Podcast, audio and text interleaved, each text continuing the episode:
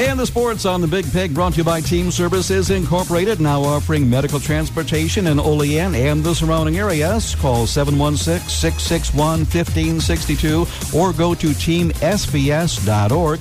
Team Services, wheels with heart.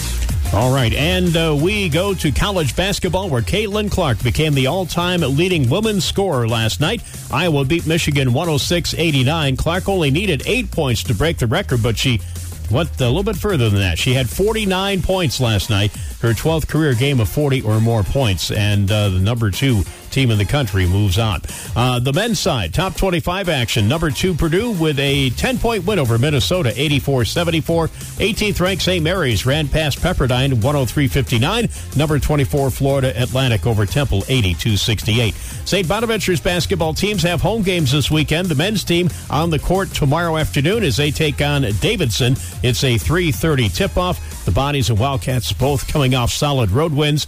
Uh, and of course, uh, the women will have their annual pink game as uh, they have, uh, again, some fundraisers going on to help battle breast cancer and to donate to local charities. And that will be 1 o'clock Sunday, and that game will be against Fordham. Buffalo Sabres uh, dropped a 4 0 decision to the Florida Panthers last night. 45 saves for Florida Panther goaltender Anthony Stolarz. Sabres uh, on the road tonight as they packed up after the game and flew out to Minneapolis. They'll take on the Minnesota Wild. In golf, Tiger Woods uh, had his first competitive round of the season. Kind of an up and down affair. He had five birdies, but he also had six bogeys. He shot a one over par 72. Uh, afterwards, said that he was being bothered by back spasms over the final few holes of the round. Patrick Cantlay leads after the first round with a seven under par 64.